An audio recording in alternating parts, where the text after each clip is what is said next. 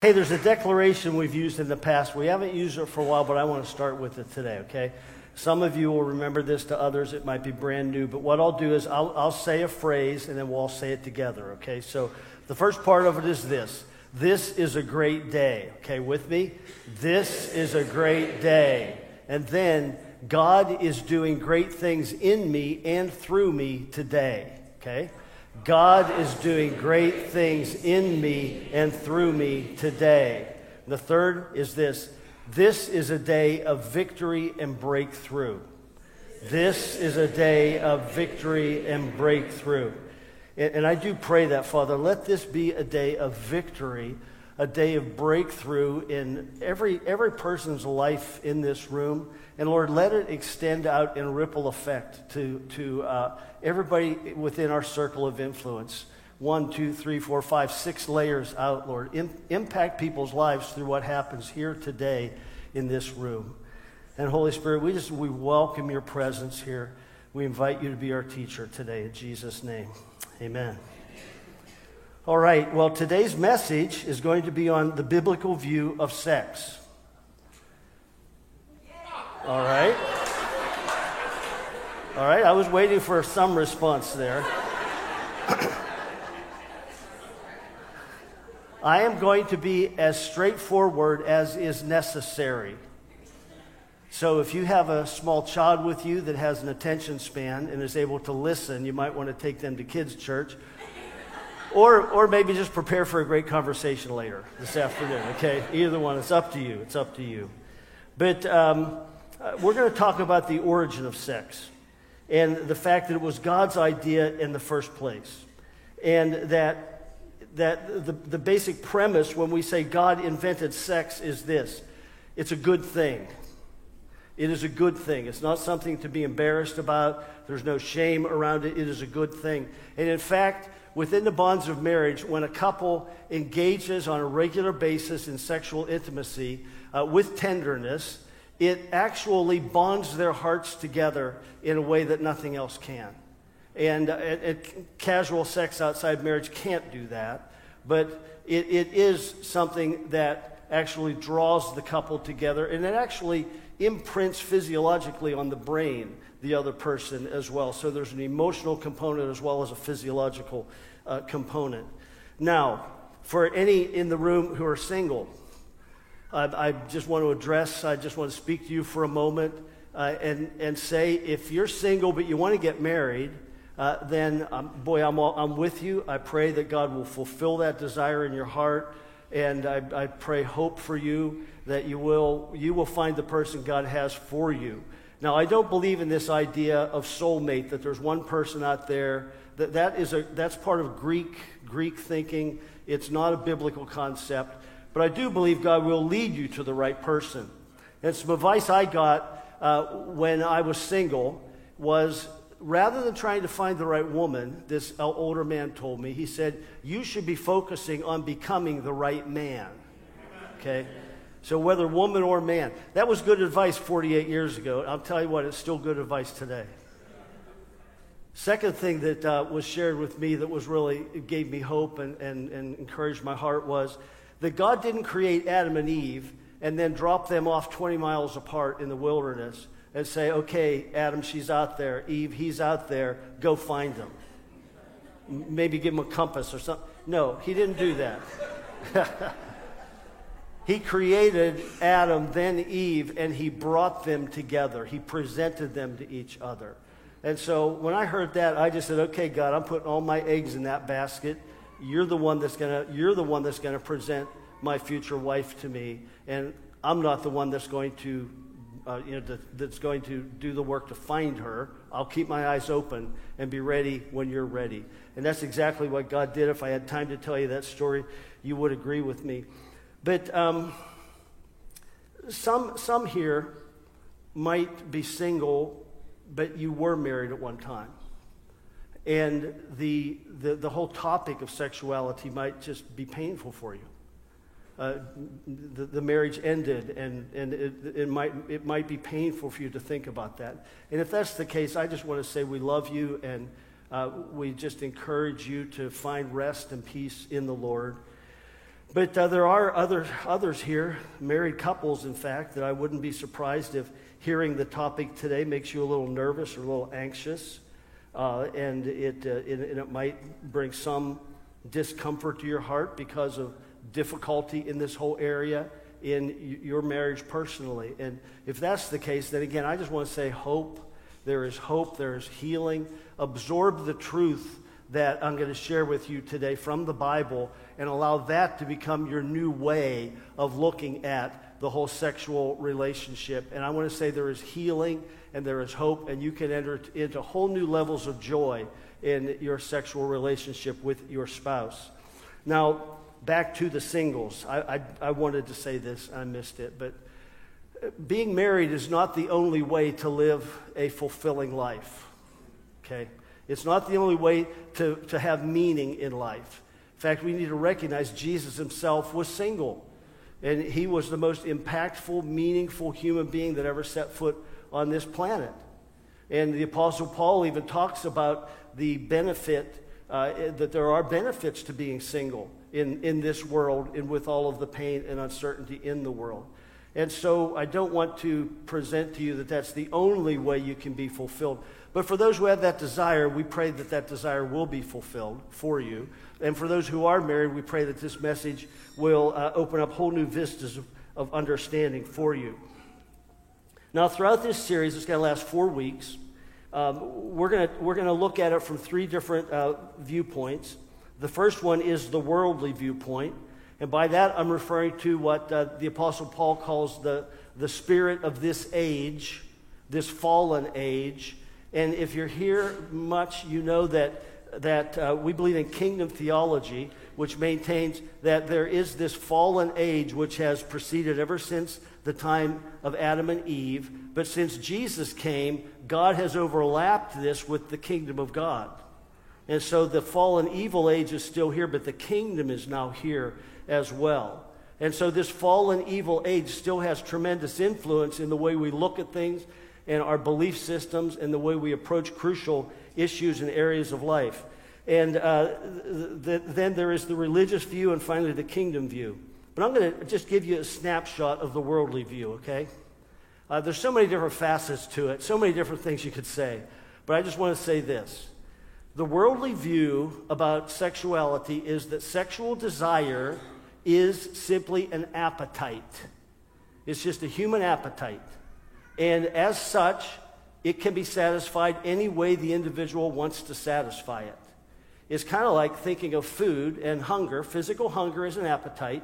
Whether you satisfy that with, uh, with a hamburger or with spaghetti and meatballs is up to you. And so this viewpoint would say that uh, h- however it is, it is satisfied, that's up to the individual. It's, it makes no difference. It's no more different than two people ordering a hamburger, one with ketchup and onions and the other with mustard and relish. No, no distinction there whatsoever. And so it can be satisfied within the marriage relationship, it can be satisfied with one unmarried with a married person, it can be satisfied with two people of the same uh, gender or sex, it can be satisfied with a prostitute. Uh, on and on and on the list goes. That, that is kind of the worldly perspective of sexuality today and has been for many generations. Now, the religious view is, and by religion, I mean man's ideas about God, the ideas we come up with about God, about what makes God happy, not from the Bible, not, not true spirituality, but just our ideas about God. And, and so, from the religious viewpoint, they would, the, the religious viewpoint would, has through the centuries often taken the perspective that sexual intercourse is simply for procreation. It's just for procreation. That's it. In fact, at one point, uh, leaders, uh, sad to say, within the church in church history, taught that when a couple has sexual intercourse, the Holy Spirit leaves the room. You hear that? Holy Spirit, he's embarrassed. He leaves the room when this happens, you know. he's out of here. And so the advice was close the door and don't do this any more than is necessary to pop- populate the world. Have babies, but apart from that, you know, stay away from this. You know, I'm going to show you that that's, that's worldly wisdom in the guise of spiritual language. Okay, that's also a worldly view, actually. And then a combination of worldly and religious would be that, um, and I don't think this is as much today with, with all of the things that have opened up culturally, but a worldly slash religious view would be that it's mainly for the man. Yeah, the man's the one who gets most of the pleasure out of this, and the woman, she provides it for him, the husband and the wife. And so I'm going to show you that that's a ridiculously unbiblical view as well. Now, the kingdom view, or the biblical view, well, we're refer- referring to as the kingdom view, is that God created sex and sexual expression and intersexual intercourse, and it is for procreation but it is also intended for the pleasure of the married couple. It's intended for the intimate expression of love between the man and the woman within the bounds of marriage. And when engaged in, in that context, with tenderness and with love, it has a tremendous effect on deepening their relationship. And over the years, it just has this tremendous effect on drawing them together. And so let's, let's just look at some of the things the Bible uh, says about this. First of all, uh, this thought that God invented sex, it was God's idea. Genesis 1, verses 27 to 28. I'm going to refer to several key passages today, so we're not going to stand up and read it together, but it is going to come up on the screen. Genesis 1, 27 to 28. It says this. This is Genesis, the first chapter of Genesis. So God created mankind in his own image. Okay, God created mankind in his image. And then it says, in the image of God, he created them. Male and female, he created them. God blessed them and said to them, Be fruitful and increase or multiply in number and fill the earth. So mankind is male and female. The image of God, to be fully expressed, it takes male and female these two genders. God created two genders, male and female. And for those that are unmarried, it, it, this doesn't mean you have to be married to express the image of God. You have to be in community. You have to be in community where there are people from, from uh, both males and females in that community. It takes both to fully express the uh, image of God. He commands them to fill the earth with image bearers. That was God's intent. Fill the earth with image bearers. That's part of his plan so that anytime God looked at the face of the earth, he could see himself. You know, there's nothing. How many of you have children or grandchildren, and someone has at one point in time said, Oh, he looks like you? Does it, that, that does something for your heart, doesn't it? You like, we like that. Well, it does something for God's heart, too. He wanted to be able to look at the earth, and anywhere he looked, his image would be there all over the place. That was God's intent. That's why he created, he created Adam and Eve for that as a purpose. And, and having children, of course, means sex, sexual intercourse. Now, in the creation, in Genesis 1, he creates the sun, moon, and stars. He creates the earth. He, and, and periodically it stops and says, And God looked at what he had done and said, It is good. After every day, it is good, it is good, it is good. And then finally, he comes to uh, verses 27 and 28, where he creates man and, in, in mankind, in the male and female, in his image, tells them have lots of sex so there can be lots of babies and fill this earth, fill this planet. And then he looks at it and he says, This is very good. Okay? You get that? Say with me, very good. Okay? Very good. All right? So God gives us his intent and his blessing on the whole thing when he said, This is very good. And uh, chapter 2, interestingly, in Hebrew thinking and, and storytelling, recounting of events, that you oftentimes get a synopsis. And then, then they tell the story again, but they go into more detail in a couple of different areas than they did the first time they tell the story. And so that's what happens in Genesis 2. And so in Genesis 2, as we move on, verse 14, here, God gives us some of the details that he left out of chapter 1. And in, in Genesis 2, Adam is created first, and God tells him to name all the animals. And so Adam's naming the animals, and they're all coming by in pairs. There are two. There's a Mr. and Mrs. Giraffe. There's a Mr. and Mrs. Muskox, Mr. and Mrs. Elephant. But so Adam sees this and he's saying, "Hey, there's no Mrs. A- Mrs. Adam. You know, there, I, I have no counterpart." And God looks at it and God says this in verse 14: "The Lord God said." It's not good for Adam to be alone. I will make a helper suitable for him. Now, this word alone indicates that one of the reasons God created us sexually was to solve the issue of aloneness. Now, the Bible does say later in the New Testament, Jesus even says there's a gift some receive of celibacy where they are able, they're able to be totally fulfilled single and, and so that can happen. But the, the natural kind of like flow of things here would be that God doesn't want us to be alone. And even in that case, when someone can live unmarried joyfully and fully fulfilled, they still have friends, so they're not alone. But here, God says, I will create a helper suitable for him. Now, first of all, that word helper, it, sounds almost like it's demeaning the woman. It's kind of like you have the expert and you have the helper. You know, you have the fully bonded person here, they've gone through all the training, and then you got this helper who doesn't really know how to do much except kind of like hand nails and grab tools and pass them on at the right moment. And, but that's not what the word means at all. This word, most often, it is used in the Old Testament, most often, of God helping Israel. When Israel is in trouble, particularly militarily when they have a, an enemy coming at them and it says God helped them. Now, does that mean that Israel was the expert and God is the lowly helper? No, it doesn't mean that at all. In fact, the Hebrew word itself means military ally. And you don't want a military ally that's weak. You don't want a military ally, ally that is not very smart. You want a military ally that's as strong as you, or maybe even stronger.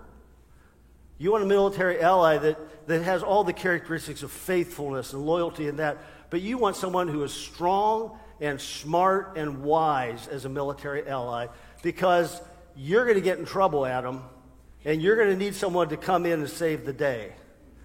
Wives, how many of you can say amen to that? Okay? I know you can. So I, I just want to point that out that um, it's not boss and subordinate. They are equals in essence. Uh, different ways of looking at life, there's no question. Brains are, are function differently.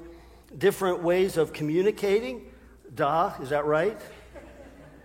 And uh, different roles in marriage, but equal in essence and strength and wisdom and, and everything else. And so, but he says this woman, this this one I make for him is going to be suitable for him. That word suitable means corresponding to him, or uh, you, could, you could say like a matched set. They're going to be a matched set.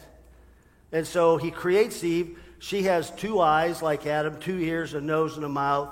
She has a neck, shoulders, two arms with two hands and five fingers on each. She walks on two legs. And really, if you just glanced at them, you'd say, well, they're pretty much the same. Now, there were two physical differences. One, Eve had breasts that, that were much larger than Adam's. And the second physical difference comes about in the area of the abdomen. And um, it's hard, hard to figure out how to describe this in a tactful way.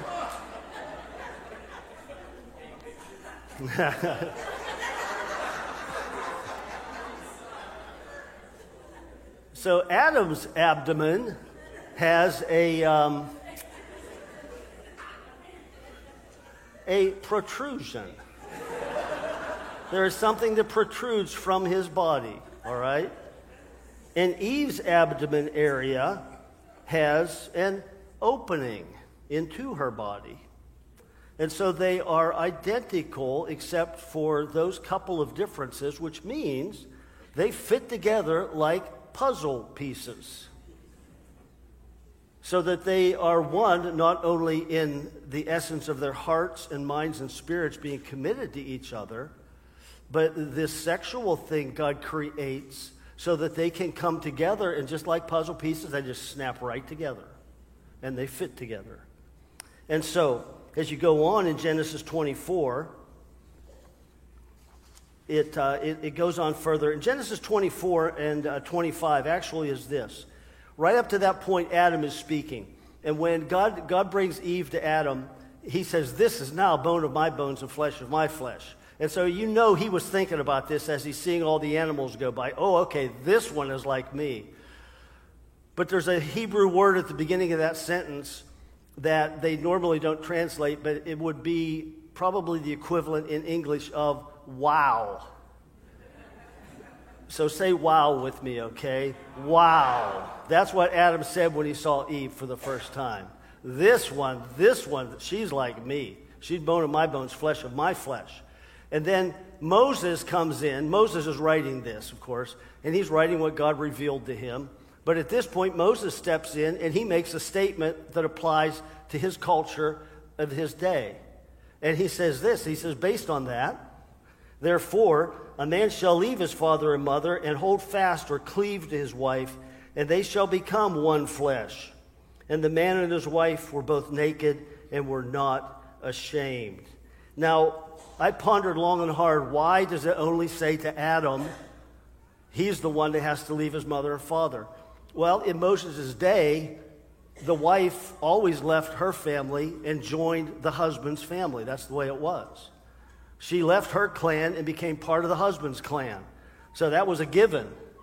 But this husband, he's still living there right down the street from mom and dad. And what this is saying is, husband, mom is no longer the center of your life. You better get used to that. Dad is no longer the center of your life. Your wife is now the center of your life. Cleave to her. And the guys had to hear that. And I'll tell you what, a lot of guys have to hear that today, okay? Uh, if it ever comes down to something between your mom and your wife, you better come down on the side of your wife, graciously and gently and lovingly towards mom, but your wife better know she's first. And that's basically what, what he is saying here, because the wife has already left her family and her home to join the, this new clan. But then it says one flesh.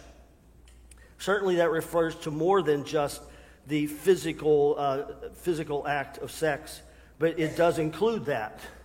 It does include that.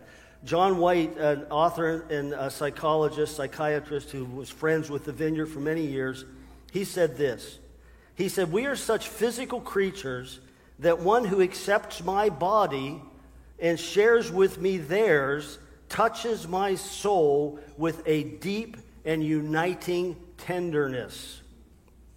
Casual encounters can't produce the life giving and healing nature of sex within a committed and tenderly held marriage. And so this whole concept is reaffirmed here by Moses. And then he points out, and the man and his wife were naked and were not ashamed. Now, Adam's writing into a culture that has gotten used to wearing clothes and, and hiding. And Adam and Eve, of course, when they did sin, they covered up and they, they covered their loin area because they had sinned, they felt shame, and the area that, that, that they covered was this, this private area, that what we call your private area today. And so, what that indicates is that God didn't tell them to do that, they just did that. But they intuitively sensed the centrality of sexuality to their relationship as in marriage and to God's plan and purpose for the world. They just intuitively recognized that, and so they, they covered it up. And what that means today is that, yeah, we wear clothes, but there's one relationship where you can be totally exposed. As John White said, there's one relationship where you can be seen completely, fully for who you are and know that you are accepted completely and fully just as you are. And that is within the marriage relationship, and uh, in particularly in this context, in a broad sense, the sexual relationship of husband and wife.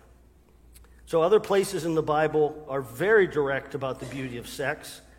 Uh, Proverbs 5 18 and 19 says this says, Let your fountain, this is an older man talking to his son, let your fountain be blessed, and rejoice in the wife of your youth, a lovely deer, a graceful doe. Let her breasts fill you at all times with delight. Be intoxicated always in her love. All right, this idea of let your fountain be blessed. The fountain refers to the fountain of life. And, and he, it, it is the, it's, the sexual, it's the sexual organs of, a, of the man.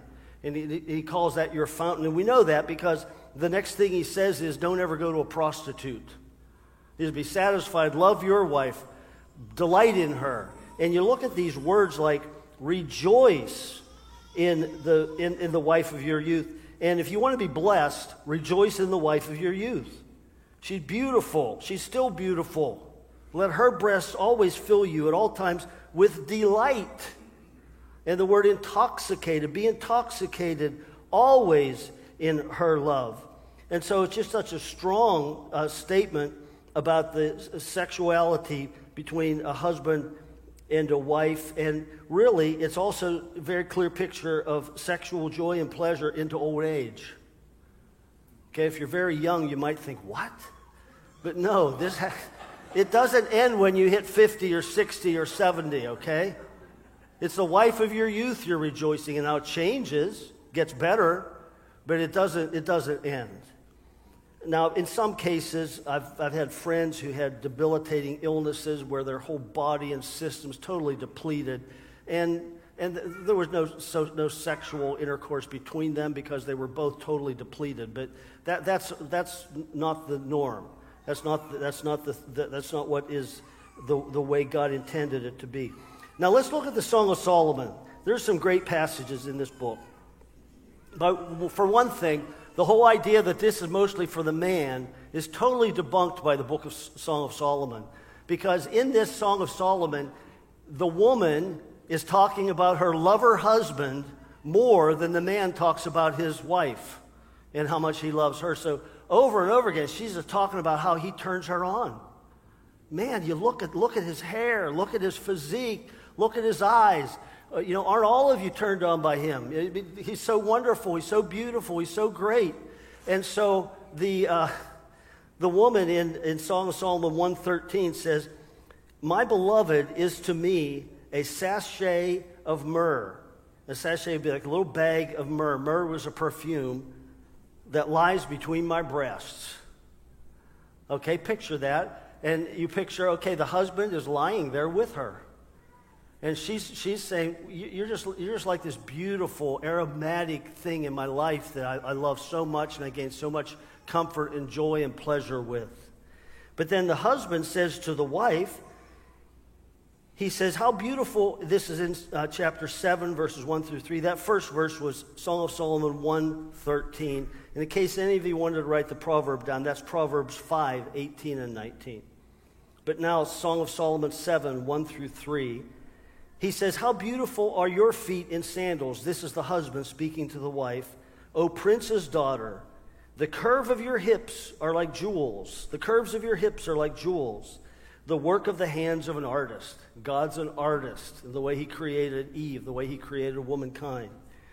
Your navel is like a round goblet that never lacks mixed wine. That's a little bit weird, but uh, uh, you know, I don't know. He likes her. He likes her belly button. He likes her navel for some reason. But then this next one I really don't get. He says your belly is like a heap of wheat. I mean, I'm picturing you know. A, a heap doesn't make sense, does it? I'm just guessing there's a better way to translate that. I didn't look into it, though. Okay? But then listen to this. Your two breasts are like two fawns, twins of a gazelle. Man, those breasts of yours, honey, those are sweet. That's what he's saying. Another place where the man's talking to the woman, he says, um, your breasts are like clusters of, uh, oh, clusters of, uh, what, what's the fruit they eat? Not grapes, no. Figs. Cl- clusters of, of figs on, on, a, on, a, on a tall fig tree. And then he says, I'm going to climb that tree and I'm going to touch those clusters. so uh, the Bible is not embarrassed by this, okay? It's just not embarrassed by this. It's just reality. And so it, uh, but this next one, um, next, Song of Solomon 5. That last one was uh, chapter 7, verses 1 through 3. This one is chapter 5, verses 7 through 14, okay? You're going to be amazed what this says. This is the wife talking about her husband. She starts at the top of his head and works her way down. My beloved is dazzling and ruddy. His head is like gold, pure gold. His locks are like clusters of dates and black as a raven. She loves his dark hair. His eyes are like doves beside streams of water. She loves his, his blue eyes, I'm assuming. His lips are like dri- or his lips are lilies.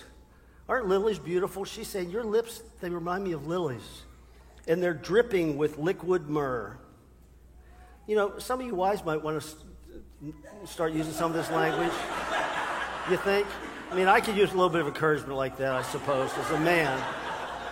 I'm sure you women could too. But then here we, here we go. His abdomen is carved ivory inlaid with sapphires.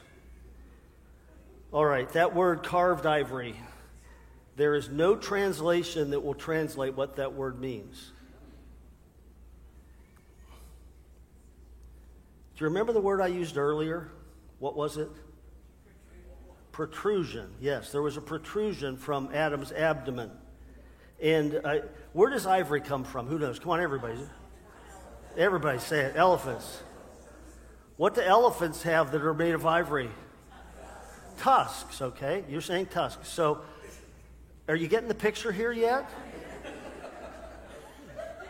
So, are you getting the picture here? Your, your abdomen is like a, an ivory what? What? Come on, let's hear it, everybody. Your, your abdomen, we're going to break through the religious spirit today, okay? Your abdomen is like an ivory. All right, good. Honestly, I'm a little bit surprised it was so easy to get you all to say that here in church. I'm just kidding. So uh, it's cl- clearly uh, sexual intimacy is a clear part of the marriage covenant. In fact, marriage itself, the one thing that can break the covenant in both the Old and New Testament, um, eh, well, more, more than just this one thing, but adultery breaks the marriage covenant. In fact, well, here in um, well, let, us let's let's start with that in Deuteronomy 24. It says, "When a man takes a wife and marries her."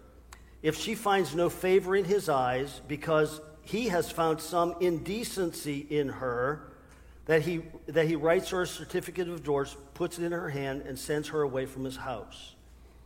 All right, this worked both ways. They just say it with the man. But this word indecency in her is another word they won't translate literally. It means like a, a sexual indecency, a nakedness that has broken the marriage covenant. And, and so it's referring to an, an adulterous um, type of a thing that she has committed and or that he would be, have committed. And it's so important that it, that it allows for the ending of the marriage relationship. Now, it's not just, I don't love him anymore, or I don't love her anymore. It's not that. It's not just we can't get along. No, you can get along. If you have the Holy Spirit in you, why not? It, but it is if there is a breaking of this covenant, which sexual intimacy is part of such a part of the covenant that that, that can is cause for divorce. Now, in Exodus 21, 10 and 11, um, it says a man who's married, if he marries another woman, in those days you could have multiple wives. I can't in, imagine why anybody would want multiple wives you guys, anybody, I mean, it's hard enough communicating with one wife to me. I've learned how over the years, but it's taken me years to learn how. So, and, and I'm so thankful for my wife. Why? Uh, okay, I'm going to stop right there. that was all ad libbed. I should just rewind it and stop. Okay. Okay, if he marries another woman, he must not deprive the first one of her food, clothing, or marital rights. Marital rights means conjugal rights, it means sexual rights. So if he does not provide her with these three things, she is to go free without any payment of money. She owes him nothing. He has no grip on her, no hold on her. So these three things food, clothing, and marital rights, conjugal rights, are a cause for the woman to divorce the husband. Now, in the New Testament, and, and the only reason I say that is not to, not really, I'm not giving a full picture of divorce here by any means or what we th- think about divorce here by any means. I'm just saying that it is so important to marriage itself. That's all I'm trying to illustrate with that. Now, in the New Testament, um, Hebrews 13 4 says this. It says, Marriage is to be held in honor by all, and the marriage bed kept pure. And that means husband and wife only in the marriage bed. It's kept pure. Now, in 1 Corinthians 7 3 through 5, here we read this The husband must fulfill his duty to his wife, his conjugal duty is what it means in this context. And likewise, the wife also to her husband. And then he says this here's why. He says, When you got married, you know what? You gave yourself to the other person. He says, the wife does not have authority over her own body, but the husband does. And likewise, the husband also does not have authority over his own body, but the wife does. So stop depriving one another, except by agreement for a time, that you may devote yourselves to prayer and come together again so that Satan will not tempt you because of your lack of self control. So, the three things here there is what I would call the principle of need. Both need sexual intimacy, the husband and the wife. They both do. Uh, the principle of authority, neither ultimately have authority over their own bodies. But this does not allow for abuse or uh, control or force. All it means is I recognize I need to freely give myself to my wife. And my wife recognizes that according to God's order, she, she to, to honor God, she freely gives herself to her husband. But, but it's not saying like the husband can say, hey, now, or, or whatever. Nothing abusive like that is being approved of with this. The third thing is this the principle of habit. They are commanded to be intimate sexually on a regular basis. That's a command from God. And so it is part of the marriage relationship, just like we're to talk and to listen to each other, just like we should pray together, we should honor each other in so many other ways. This is one of the ways that we honor our spouse is by coming together in sexual intimacy on a, consistent, regular basis. And so I'm just going to ask the question, so what, as we, as we conclude this all. The so what of this all is this God made our bodies, including the sexual parts, and it is called very good. All right? Some of us might need to have our minds renewed with this. There might be some lingering thing that my mother or my father said to me or, or someone else, something that happened in my past. And I need, to, I need to excise that from my thinking and put this new truth in, have my mind renewed. God designed our nervous systems and ability to experience incredible pleasure. That's for both the man and the woman. God did that.